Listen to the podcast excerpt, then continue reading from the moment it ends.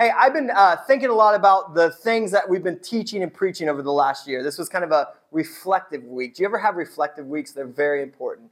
Just to reflect and say, okay, what are we trying to build? And here we're trying to take on a crazy thing of a small little church that puts a buys a building and puts it in the heart of the city this like God-sized goal, right, that we didn't think was happening. And then we've been talking a lot about culture. What is the culture that we're going to build, right? We are going to come together and love one another, but we are going to be spirit-led people. People that simply do this, that simply say, Father, I hear from the Holy Spirit because He can only say what the Father tells him, and to live like Jesus. So, like we always say when people come in, they don't meet Kurt, they don't meet John, they don't meet Mark, they don't meet Bertha, they make meet Jesus when they come in. And we're trying to build that culture. And, and so I, I talk also about this idea a lot, and I, and I stole it from my, from my man, uh, John Wimber, but this idea of living on the edge of faith, right? This like cliff of faith where you're up against the edge and you're like, it's only going to be God if this works, right? Like this moment where we go and we say, faith really looks like us living on the edge and being, being willing to go for it, you know? And so we've, we've been talking a lot about that, but I think I did a little disservice for us because I've been thinking that we, you know, I realize that we haven't really talked that much about the emotions and the anxiety and the fear and the worry that comes with everyday faith, especially if we're calling our people to the edge of faith, yeah. right? So oftentimes we, we can get comfortable in churches. We're a church that won't tries to never let you guys be comfortable. Again, I'm terrible at selling church. But we are trying to be a church where you never feel comfortable, which means that we're going to be on the edge. And so there's struggles and there's anxiety and there's worry and there's fear that comes when you're on the edge. The edge is a place where comfort and security and normality begin to come into question. You ever feel that? When you're right there on the edge, it's like comfort goes out the window, security goes out the window, right? And it's really hard because these are things that will push us further away from the edge of faith because our carnal nature so longs for those things. So many emotions and fear never allow us to get to the edge. Sometimes it's like, man, I know that God's calling me to this. I, I feel like God's saying that I'm supposed to do this or that. And I think in, in the next couple years, I'm praying. I literally am praying that another church, this is unbelievable to think about, but another church might pop out of this church. Like people are called to plant more churches or, or go live somewhere and be on fire for the Lord. And I just feel like that's going to be requiring us to be a little bit more normal on the edge. Now, it's an amazing journey that God has me on because God has me on the edge a lot. Pray for my wife Meg. She likes she likes to be on the edge as well, but I have found over the course of my career, ever since, ever since I was like in high school, I'm always on the edge. I would, I have the apostolic gifting. I like to be out on the edge, or at least I thought I did, or at least I come off like that. But I'm not 100% comfortable on the edge. I just know that that's where the Lord wants us, right? Yeah. I'm not 100% comfortable. And you know, it's really cr- crazy because I meet some people that seem to be really comfortable on the edge. You ever know those people? Half the time they're faking it. I'm just going to say it. Half the time they're faking it. They're on the edge, but they're faking it. And it's okay to not feel 100% comfortable, but it's also not okay to back down because we want to be comfortable. And so we see this that one of the things that we see is that as we shape up this church, we, we, we say we want to be the people that are on the cutting edge of faith. Now, one thing that you know about me is I find myself on the edge. Maybe some of you know this. If you're close to me, you know this. I also suffer from anxiety. I have anxiety. Uh, it's been a place that I've found so much freedom in my life. I'm going to talk about that today, but I'm not 100% comfortable because I live on the edge with anxiety. It's a tough go. It really is a tough go.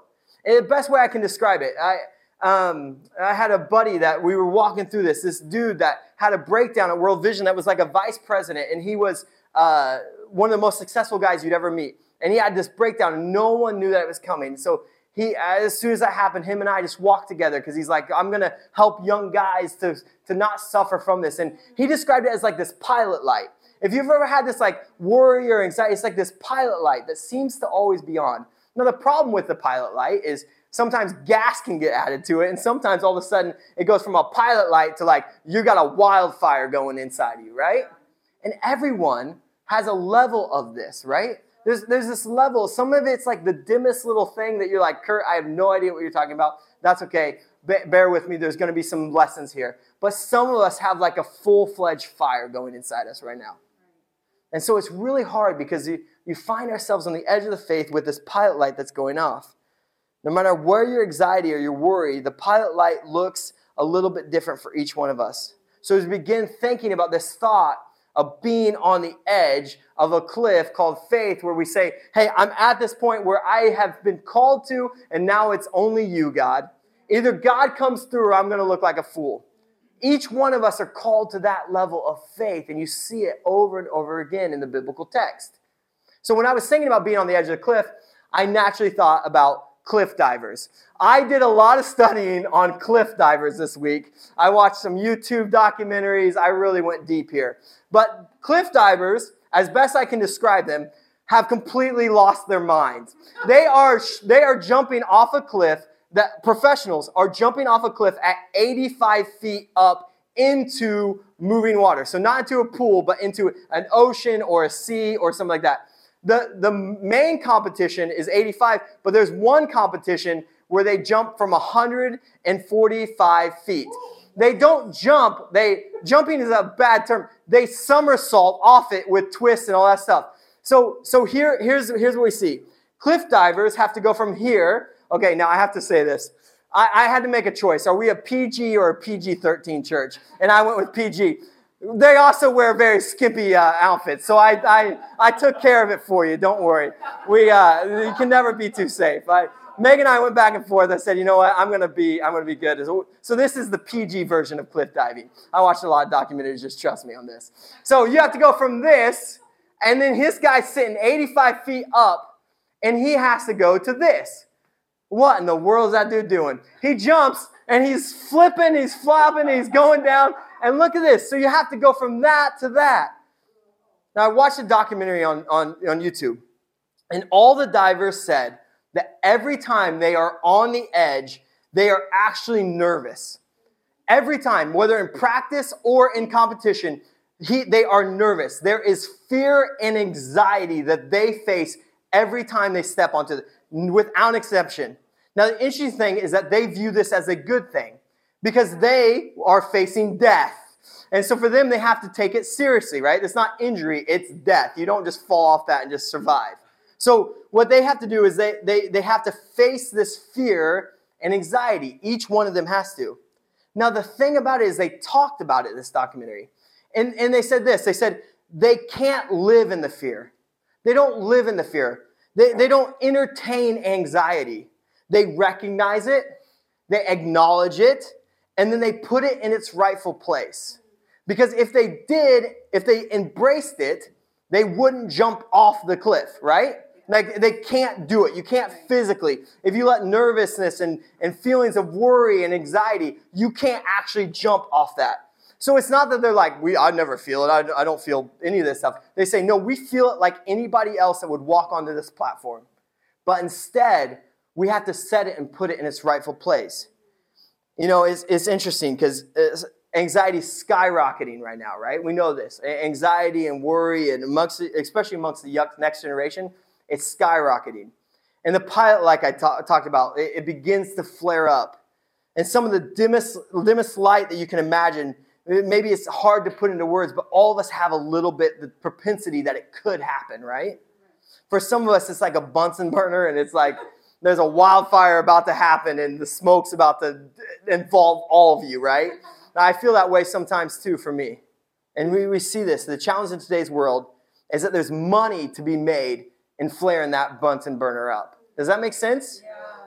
Social media, they've had whistleblowers. And they said, look, we know this. We build algorithms that fear or anxiety or anger, if those trigger, then they're going to promote it, right? Because they know that the carnal nature of us, that's what we're going to click to. There's like comfort in anxiety. It's weird. We know that news does it, right? The colors that they pick, how they talk about things, the, the stories that they choose to show you are, are anxiety inducing. They're worry inducing. They're fear inducing.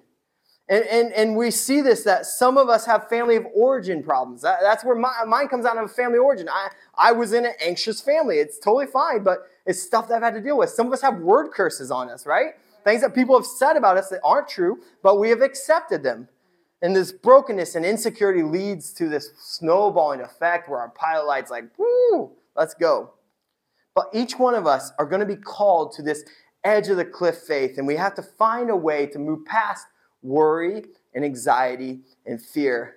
Imagine those cliff divers. If they're at 85 feet and they start thinking about the YouTube video that they watched that went horribly wrong, or they start thinking about all the things that people said about them, like they're crazy for doing this, or they can't do this, or they can't do that, they would never jump off that cliff. They would never get from the top to the bottom. So let's get in the word. You know, uh, like, like I said, this sermon's going to be as much per- personal for me. And, and I, I was praying really hardcore. Some of you guys may not deal with this, and that's fine, but I know that some people in this room do. And so I'm sharing out of personal. It's not going to be like a theological breakdown, but it's rather going to be a personal story of what I've been doing when it happens when we're faced with overwhelming challenges and difficulties. If we follow the Lord long enough, we will find ourselves on the edge of the faith. If you don't find yourself there, you're doing something wrong. If our faith leads us to more comfort and more security and more like, oh, my life is getting easier and easier, unfortunately, it's wrong. And unfortunately, this is the church that's going to keep pulling you out and out to have more conversations, to invite more people, to share the gospel in new ways, to take care of the poor in ways that we never expected, right? And so we see this that if you follow long enough, you might have worry and anxiety that comes up, and that's going to be one thing. But oftentimes in Christian circles, the, the, the verse comes up. If you've ever been in Christian circles long enough, you know this. It's like, oh, but what about the birds and the lilies of the field? Do you remember this Bible verse? Like, that's like oftentimes what gets brought up is this. But it's this classic Christian line is good. But for me, in the heights of my anxiety or worry, those verses didn't do anything for me. I'm going to talk about that. I'm not going to say that the Bible verses were wrong. I'm going to say they didn't do anything for me. And I'm going to break this down for you. I'd open my Bible, I'd read this verse, I, would somehow try to will myself to just stop doing it, to stop overthinking things, to stop with anxiety, to stop worry. And to be honest, it just didn't do anything. Have you ever had that experience? You, you want so badly to read a verse and open up your Bible, and just all of a sudden anger goes away, or worry and anxiety goes away, or that sin and that temptation and that addiction just goes away. It's just like magically, like, oh, I read it, got it, now it's gone. But it wasn't happening for me. Wouldn't that be nice? I struggled with that. For many years, I struggled with this verse. It's an incredible thing that Jesus would say about anxiety and fear and worry that didn't do anything for me. It's really a challenge. And I wrestled with God about it. I'd wrestle with him. I'm like, I don't understand why this is happening to me. And as I matured, I realized that I wasn't supposed to wrestle with God about it. I was supposed to wrestle with the verse, right? Because there's truth in the verse. It's, there's truth in the verse, and I just need to wrestle with the verse, not wrestle with God on it, right?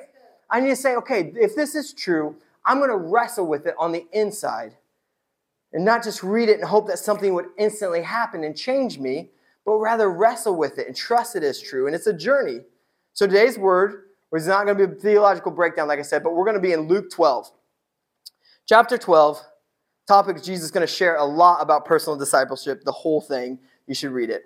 But focus on one thing that we're able to deal with here, which is, is worry. So let's start at Luke 12, 20, 20, 22 through 23. Then Jesus said to his disciples, Therefore, I tell you, do not worry about your life, what you will eat, or about your body what you will wear, for life is more than food, and the body more than clothes. Notice something about this verse. Notice something about this verse. This is a hard thing. I want to be very sensitive to this. But you can try to flip it on its head. You can try to do whatever you want with that verse. But one thing you notice is that there's a direct man- demand from Jesus. There's a direct demand from Jesus. Do not worry about your life. This is what Jesus is telling us to do, right? So this is not optional. This is a hard truth to faiths, right? Because oftentimes you feel a level of shame or guilt if you worry about it. When you read this, when someone tells you this and you're going through stuff, you're like, uh, it says don't do it and I'm doing it, but there's a direct command to do it, okay? So we have to accept that. But we wrestle with it. We, we, we realize that we don't simplify it to that, but we rather wrestle with it. That there's this direct man from, demand from Jesus to not worry. If you struggle with this area, there is no shame. I'm laying, I'm taking the shame off you, okay? Just wrestle with these verses. I'm just trying to point out that it does directly command us not to worry, okay? So if you're saying, Kurt, you're being too harsh, I'm not. I'm saying there's no shame in it. I'm just pointing it out, okay?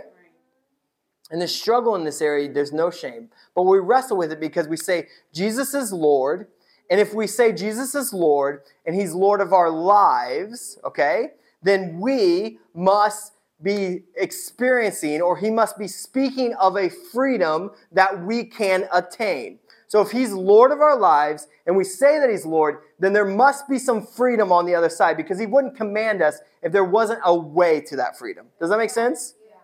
And so we see that. In life, we're going to always face opportunities to fear and feel anxious and worry. That comes with it. There's hardships. But we are not to embrace it. We're not to embrace it. We are like the guys that are up on the dive, or the females that are up on the diving thing, and we're going to experience it. But Jesus, I think, is saying don't embrace it. Many of us can embrace anxiety. Many of us can embrace worry. Some of us can embrace fear. We can actually find comfort in it. I have in my life before, obviously, but we are not to live in it. You know, for times I embraced it and I was like, I, I kid you not, I talked to a counselor about this one time. I was like, man, anxious Kurt is like really endearing Kurt. Like people love it. Like it's like I'm all over the place. You don't know what you're gonna get. And it just was like this lie that I told myself, like, oh man, this is just who I am and I embraced it. Like I'm never going to get over anxious Kurt. And you can see me, I'm hyperactive. You see me bouncing around all the time. That's fine. But we have to not embrace it, but rather we have to put it in its right place. We turn to it, we see that Jesus followers, we are commanded to face these times and process it. We have to deal with it. We have to deal with these things. I'll say this the pilot light, when it's on fire, when it's blowing, it's incredibly difficult to get it to go down. It is. But there's a freedom journey. And it wouldn't turn off automatically. But all of a sudden, you're on this journey and you begin to say, Whoo, it's turning down a lot faster. And before you know it, over time, as you build this resistance, resilience, as you, as you go through this, you say, Man, it's almost gone completely. Things that you would face that you don't even feel. To stop being afraid, to stop feeling anxious, fear begins to subside when we know that we can trust in the Lord. And so Jesus is going to go on and give us reasons why we can trust. Because he's going to say, okay, you do not worry, this is a command, and Jesus is the provider, why we can trust. Well, in human nature, we need to know reasons why we can trust. So let's keep going. Luke 12, 24 through 23. Consider the ravens. They do not sow or reap, they have no storeroom or barn, yet God feeds them. And how much more val- valuable you are than birds. Now, when I would get into this verse, I completely missed the first word in this verse. And this was the wrestling for me. The first word in this verse is consider. And actually in the Greek, the word consider here, that's a good good translation. But contemplate is actually a better a better word for this. So Jesus is telling his disciples, I want you to contemplate the birds. Uh, we read it, consider, it's like, uh, okay, keep reading. We read this real fast, but contemplate the birds. He's saying, I want you to look thoughtfully at birds. We're not going to go into the lilies of the field, but he says the same thing. Look thoughtfully at the lilies of the field. He's going to say, consider it, look a long time, actually kind of just experience them. And so I began to do that. Part of my faith journey is I began to do that. Now, first, anybody that's close to me, you might start worrying. It's okay. I am not becoming a bird watcher. I do not own a Birds of the Pacific Northwest or an app of the birds.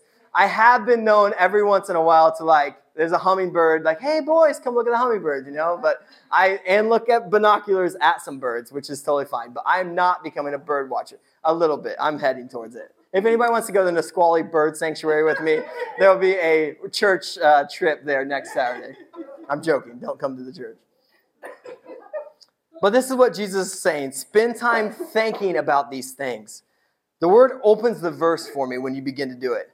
Saying, if you have fear, if you have worried about the future, if you have anxiety, something's going on, try this. Yeah. Contemplate the birds. Mm-hmm. Contemplate it. Actually think about it. What can we learn from birds? this is so I know, I went ran through this. I told you this is not a theological breakdown. This is my experience. But what can we learn about from the birds? Uh, because I, I literally I have journals about re- thinking about the birds. And here's what I learned. Number one, first, they're present in the moment. They're present in the moment. We see this. As I spend time contemplating, it's an incredible thing that animals have that humans don't have. We do not have this ability. This is a trained ability. It's incredible ability to be present in the mo- moment. They seem to not worry about the things that they cannot control. They're in fight or flight, right? They don't worry about whether, what the weather is going to be. They don't worry about the wind. They don't worry about what tomorrow is going to bring. Like they are in like, I need food and I'm going to find food and then I'm going to rest and then I'm going to find food and I'm going to rest. Dana was telling me about this book that I haven't read yet, but she said it's like right on this topic. It's called Why Zebras Don't Get Ulcers, which is a great line for a book. And, and, and, it's this, right? The animal kingdom, there's fight or flight. The human brain goes through complex processes every day. Everything that we experience, like the human brain goes and it's like complicated what's happening up here in our brains. However, we, we see this that a lot of these things that we process actually do more harm than good for us. And so when we experience anxiety or we experience fear, or we experience worry, where, where, instead of doing something about it, oftentimes we go into our brain and we process it. And oftentimes that causes more harm than good. Overthinking and stressing over what we cannot fix. This leads to an anxiety about the future. And we need to be able to be present in this moment. I really do believe that that's what the Lord has called me, called me to, like being present this moment, to experience life in this moment. For any of us who worry or have fear, in this moment, right now, can you be present? I know that many of you right now are thinking about five or six things that you have to do this week while I'm speaking. Like your complex brain is working rather than just experience this moment. Matthew 6. Therefore, do not worry about tomorrow, for tomorrow will worry about itself. Each day has enough trouble of its own. Each day you need to be present. I read that fast because everyone knows that verse. But each day you need to be present because Jesus says it again, right? Tomorrow will take care of itself. Being present is the best gift that you can give anyone. I missed it for years. If you want any gift to anyone, the best gift you can give them is to be fully you at that full moment. It's the best gift you can give a spouse. It's definitely the best gift you can ever give your kids, right? I've spent many of hours having to watch Jeremiah build Lego pro- pro- projects just to be present with him, right? It's the best gift that you can give anybody here. We don't seriously. We don't we do need your tithe checks, but we don't we don't want your money. We don't want your, your time. We want you to be present with us. We want you to be fully you. A Jesus disciple that's fully you. So we see that. When we're carrying worry and stress and anxiety about the future, it actually messes up our present. That's the problem. And God works in the present. Do you guys feel that? Like these moments that you can completely miss because your anxiety and worry and fear and all the complex, even if you don't have those things, like thinking 10 steps down the road where you're going, you're not present in the moment. The greatest gift that you can give people. Number two, Second, about the birds. And I know this is going to sound stupid, but I, Megan and I are super passionate about this. They're experiencing the outside. I don't know how else to say this. They're experiencing the outside. Let me feed into this a little bit. One of the greatest challenges of this next generation, but it's your generation too, whatever generation you're in, is we are disconnected from the created universe. We are disconnected from the creative universe. We are somehow vicariously living through these screens and vicariously living through other people's lives. It is so messed up. I'm just going to say it. Yeah. I'm going to say it. Don't even get me started about the metaverse. I'm to not go there. Christians, if I catch you on the metaverse, I mean, it's just to be over. It's hard. It's hard because here's, here's the problem the creator, the one who Jesus said, this is the person you can trust, right? The creator. the one who made all things and provides all things, the further we move away from the natural created world, the further we move away from the creator. And that's why people have so much anxiety and worry, I think, in so many ways. The further we move away from the created world, we move away from the creator. And so if there's anxiety and worry, it's, why I make my kids go on 10 mile hikes all the time. Because it's like, hey, get out there and you're going to experience the created world. Because when you experience the created world, you experience the creator. Birds are so connected to the creator because they're experiencing the created word, world. You know, there's two experiences I've read in help things. I've tried both of them. And you know, uh, to one, you're supposed to take off your shoes and you're supposed to walk in grass. I mean, these are things that are better than drugs, they say. Some of these things are better than drugs. Like they instantly take your, I don't know, Phil's here, he can tell you, or Dana, cortisone level or whatever it is, but instantly take it and, and completely change it by walking barefoot in grass. It's the greatest thing you can do. Cold plunges. I jump in any cold water ever. If anybody wants to go cold water jumping, I will go with you anytime. It, it makes you feel alive. It is the best thing in the world. Now, why is that? It works because it's a God thing. It works because it's a God thing. It's taking a moment when your insides in the wildfire of the burning anxiety or worry or whatever is happening, it, you're saying, I'm going to connect with the created world so I can connect with the Creator. Because He said, Jesus said, Why do you worry about these things? The Creator of the universe, the Lord of it all, He's going to provide for you. Doesn't He love you more than birds? Come on now. And that's what it's saying. Third, they experience hardship. It's hard being a bird. It really is. Matter of fact, it's not only is it hard being a bird, he says, uh, consider the ravens. Ravens are disgusting. I would have much preferred this to be like, consider the American bald eagle, right? How they soar and how they're free, and now they go down, they take care of number one, they go and grab that fish and they just demolish it over American Lake. It's the best thing to watch. Ravens are scavenger birds. They're like, someone's got to hit a deer with their car, or some animal's got to die before I can even eat, right? And there says, consider the ravens. Sometimes there's a lot of food, sometimes there's not. There's going to be hardships. They're experiencing them. Life of an animal. But in 2022, we have, in the West in particular, we have tried every which way. And our nature is to say, how do I make my life so comfortable? How do I take out any sort of risk of challenges or hardships rather than how do I embrace hardships? They're going to come. But the problem is we don't build the resilience because we try to avoid them so much. So when hardships come, it's like, oh my goodness, the world's going to end. Rather than, you know what, I've been there before and the Lord has come through for me. And when he says, do not worry, Jesus is saying you can trust because you can either consider the birds or even if you don't want to consider the birds, think about this. How many times has He come through for you? Yeah. Each one of us. And that's why we're in community as well. Because when we face hardships, we can go and we can meet. I can go with my brother John. I can be like, I'm going through this. And John can say, you know what? I went through something similar. I went through something just like that. Here's how God came through. Let me, let me walk alongside you. But instead, we say, oh my goodness, this hardship, oh my goodness, I don't know what to do, I don't know how it, how it is, and we don't build resilience, and we enter into this loop of worry and anxiety and stress. But the Lord comes through. We can't control everything in our lives. We can't not ever let people down. So God's saying, let go and trust me. I took care of the birds, I'm going to help you. All right, let's Luke, Luke 20, Luke 12, 25 through 26. I'm going to keep going because Jesus is going to ask this important question.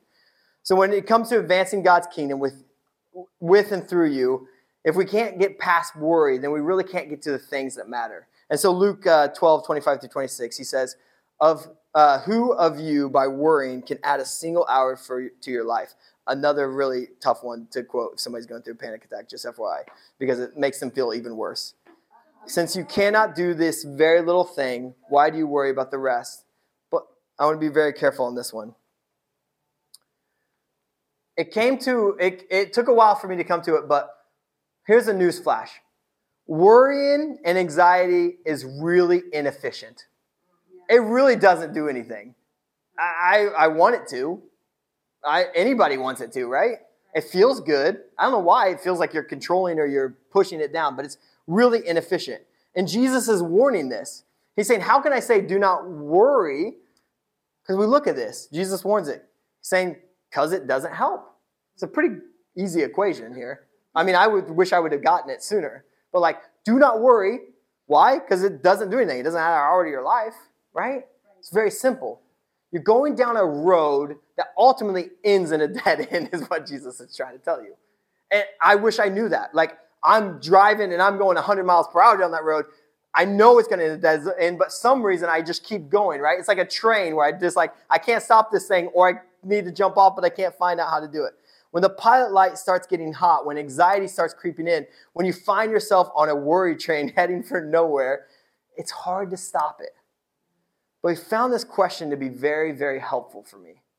And this question is exactly, exactly in line with who of you by worrying can add a single hour to your life? It says, is this solving anything? I say it out loud. I say, is this solving anything? Is this worry? Is this going 10 miles down the track solving anything? Because he's saying, do not worry because you can't add an hour to your life anyway. Is this thought leading anywhere productively? Believers, we have to get aggressive with our thoughts. 2 Corinthians 10:5. We demolish arguments and every pretension that sets itself up against the knowledge of God, and we take every thought captive to make it obedient to Christ. In this section, Paul is talking about spiritual warfare. He's talking about battle that's happening between your ears and from your heart to your head. This area right here. There is battle happening to a various degrees for each person, but there is battle happening here. Part of the battle is to stop worrying. Part of the battle is to find freedom from anxiety, to remember that you are in warfare in your mind. And the part of the battle is taking thoughts captive, simply means taking control over the things that are pressing negatively against your life. Uh, I shared this. Uh, it came to a moment about six years ago. I was stressed out. I, I at World Vision, I had multi-million dollar fundraising goal in my head. There was a lot of things going wrong. There was two little kids in the house. I don't know if you guys ever remember that stage. It's like it's like a panic attack waiting to happen.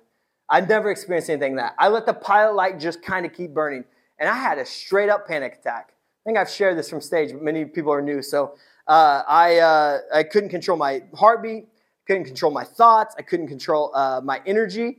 And so my, my, my wife said, uh, she said, All right, I remember your mom said when Kurt gets anxious to go, make him go run. I hadn't run in three years.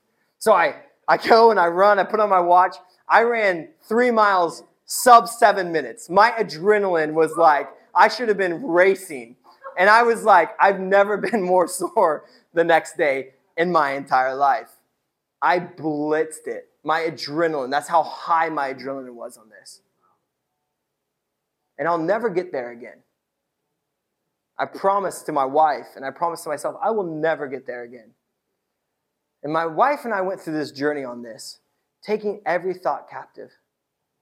Taking every thought captive. We read this verse so passively. I've used this illustration before. There are thoughts right now, right now, but all day long coming at you.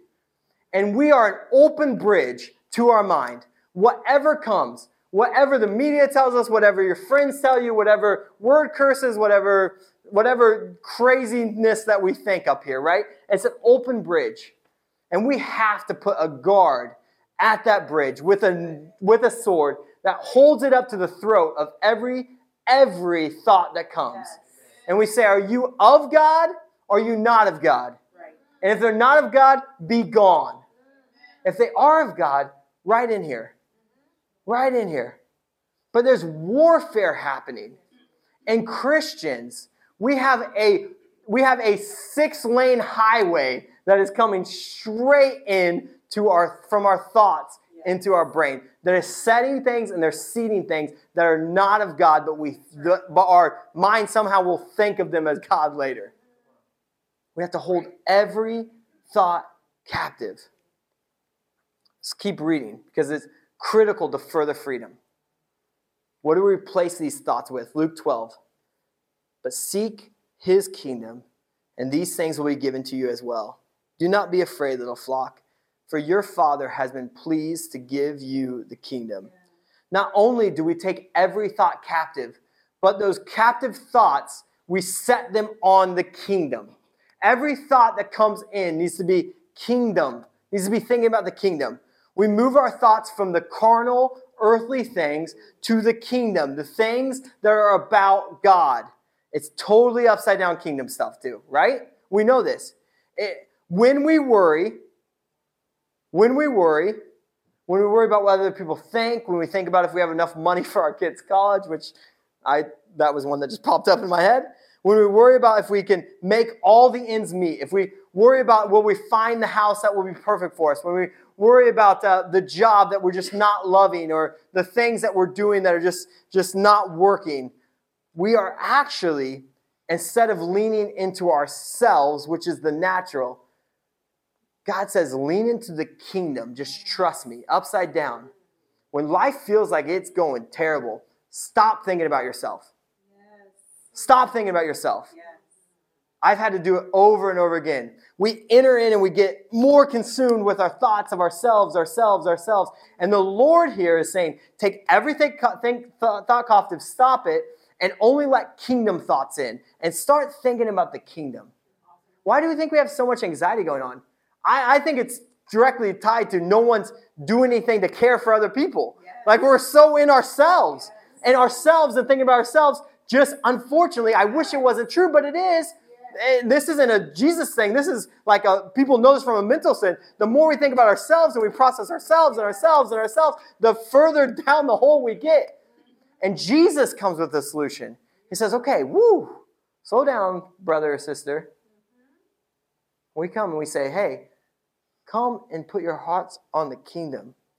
Called to lean into kingdom things. It's counter to but all our self leads to stress, and all our self leads to anxiety, and all our self leads to depression, and all our self leads to panic attacks. And it leads us back to this need for control. And the Lord is reminding us I took care of the birds, I took care of the lilies. How much more do I love you? So he says, Your job is there's one job.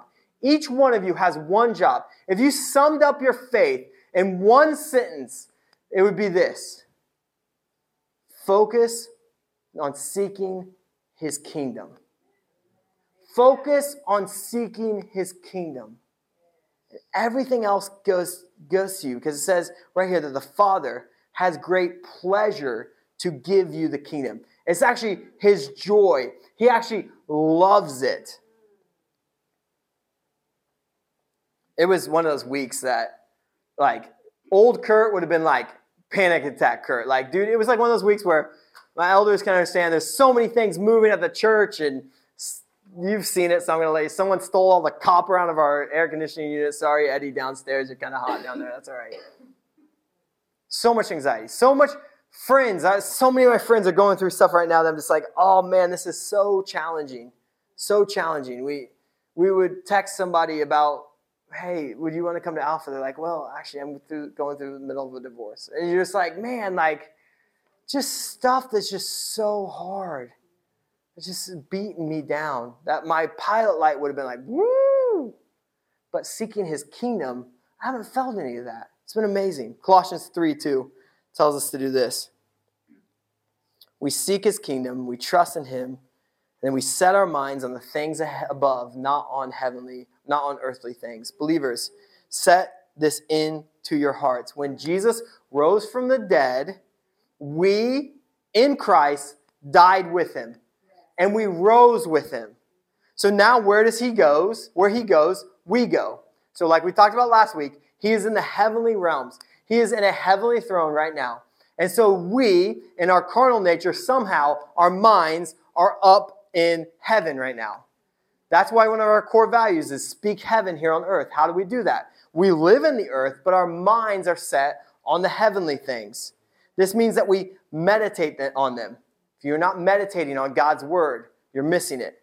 We prioritize them, right? We prioritize time to get our carnal self into our heavenly mindset, right? Above all, we let heaven shape us. We let heaven shape us in every aspect of our life. The kingdom extends the heavenly space down here onto earth. Right now, in space and time, somehow, when we set our minds on heavenly things, when we seek his kingdom, heaven invades earth. That's the equation that's happening. And we seek his kingdom, we set our minds on things above. And when we do, anxiety goes down, and worry goes down, and everything goes down. When we're present here on earth with a kingdom mindset, we are having our innermost beings changed. But here's the beautiful thing about it when we set our minds and our hearts on the heavenly things, our innermost being is changed. But what also happens is that we make an eternal impact into others, right? There's no program. Alpha won't even do this. Like, there's no program, there's no thing that we can do that's more efficient, and we see it over and over again, than us, each one of us, setting our minds on the heavenly things, bringing it here on earth, changing our innermost being, and then affecting everyone around us. That's the equation. Our internal impact changes other people's lives. We, we, when we let beauty and the values of heaven become to change our lives, it's actually visible and tangible for people around us. Yesterday at men's breakfast, I love this.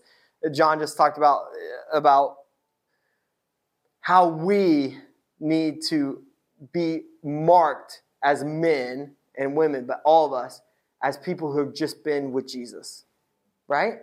When we when we set our minds on the heavenly things, when we stop worrying, when we stop letting fear and stop embracing them, when we take every thought captive, what do we do? We begin to look more like Jesus. We begin to be people like, man, they have been with Jesus because we have. Because we've meditated on the heavenly things. We've gone to our word, we've, we've prayed, and there's no magic bullet to solving this worry thing, but it's this, these practices that I've incorporated in my life that begin to get me on the freedom journey. Yes, sometimes it will just dial up and I'll feel a little anxious and worried, but I go through this process and it's really helped. Now, why do we do that? It was great. Uh, Brian read during prayer time, which like always confirms it for me. He keeps going. I, I skipped this part, but right after it, verse 35, it's not, it's not in there. I'm pulling it up, Ty, but be dressed, ready for service, and keep your lamps burning. That's what he asks us to do. This is right after Luke 12, 35. Like men waiting for their master to return from a wedding banquet, so that when he comes and knocks, they can immediately open the door for him. It will be good for those servants whose masters find them watching when he comes. I tell you the truth, he will dress himself to serve, will have them recline at the table, and will come and wait on them. It will be good for those servants whose masters find them ready, whose masters process the anxiety and the fear. People that are ready to be on the edge of the cliff, just waiting for the Lord. On the edge of faith, just saying, Hey, Lord, it's you. I'm here. I'm waiting. I'm ready for whatever you have for me. He's saying, This is what, you, what I desire. It'd be good for those servants whose masters find them ready, even if he comes in the second or third watch of the night. But understand this if the owner of the house had known at what hour the thief was coming, he would not have let his house be broken into. You also must be ready, because the Son of Man will come at an hour when you do not expect him. We're supposed to be ready. And part of being ready, there's a reason that they put this. You can come on up, Jay. He, he so desires us to not worry about the carnal things of life. Because when we worry about the carnal things of life, we are not like a servant ready for his return, ready for any present opportunity that comes our way. We get so consumed by our lives that we don't even see the people that don't know Jesus out there. We get so consumed by our lives that we don't hear from the Lord and this, we'll say, Spirit, what do you have for me? Because I guarantee that if we replace all that anxiety and worry and fear, the Lord's going to have heavenly assignments and kingdom assignments that are going to nudge us and are going to just, ex- what He desires is to expand His kingdom. But if He has a bunch of servants that are anxious and worried and only thinking about themselves, they're not at the watch. They're not ready. They're not ready. They're not like, Lord, I'm here. What do you have for me? Instead, they're saying, I wish I didn't have this. I wish I didn't have that. I didn't have blah, blah, blah. I've been there. But he desires people to say, man, I don't even, I'm dead to that self. And I am right at the edge of faith. I say, Lord, anytime you're ready for me to jump, I'm ready. And I, and I know that there's fear. And I know that there's worry. And I know there's anxiety right here. But I don't, I choose not to embrace it. Rather, I set my mind on the things that you desire me to do. Amanda, I don't know, Liz, if you got it, or Brian or whatever, there's little alpha cards. I'm going to pass them out.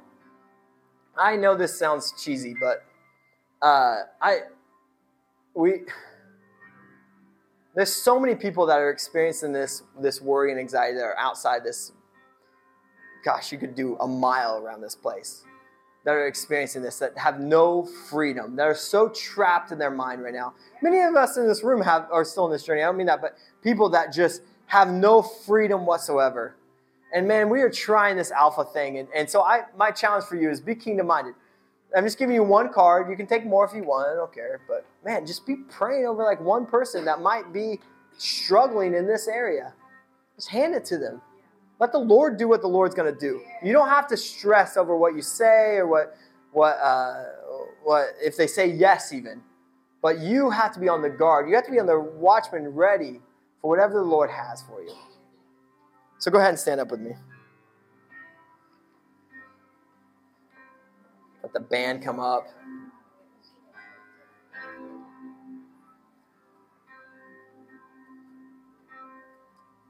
Heavenly Father, right now I pray for anybody that's currently just in a season of uh, anxiousness, uh, a season of anybody has worry on their life right now from anything that they got going on here on earth. I pray, Lord, that your Holy Spirit would come and just minister to them. That, Lord, that they would begin to be open to this freedom journey. I pray that we be a church that holds each other accountable and, and that focuses on taking every thought captive. I pray that you would help us to open our eyes and our minds to the reality that right now there are lies that are going through our brains that are not of you, and we say, Gone in Jesus' name. And Lord, I pray right now that we would be people of peace in our community. People that don't say, hey, I don't have fear. Hey, I, I, I don't not worry, but rather I don't embrace it. I acknowledge it for what it is, and I say, Jesus is the Lord of my life, and He provides everything that I need. And so I found freedom from all the mess that you are experiencing. I pray right now for good conversations with people who are currently going through it. Lord, we love you and we trust you with our whole heart. Jesus' name I pray. Amen. I want to add one more thing. I, did, I didn't want to call people out front because I, I, I know this is a personal thing and there, there is some challenges with it. But um, if you are just in a place where you just need to talk to somebody, we have resources. Um, we have a lot of people that we can connect you with that just feel like, man, I, I, I hear this to be true, Kurt. I, I hear your, your sermon, but I can't even imagine feeling that way. Um, it doesn't go away automatically, but it's in discipleship and it's with people walking through it with you and it's with people praying with you. And if it's counseling and you can't afford counseling, we, we can figure some stuff out to help with. But I just don't want to leave it where it's like, okay, go and be peace. But rather, let's process it together. So if that's you, you can find me or Dana or Liz or Amanda or whatever, and, and we'll just try to work that, that out with you. But I didn't want to do front prayer stuff because it's uh, is vulnerable. So if that's you, I just want you to know that. So, all right, let's worship together.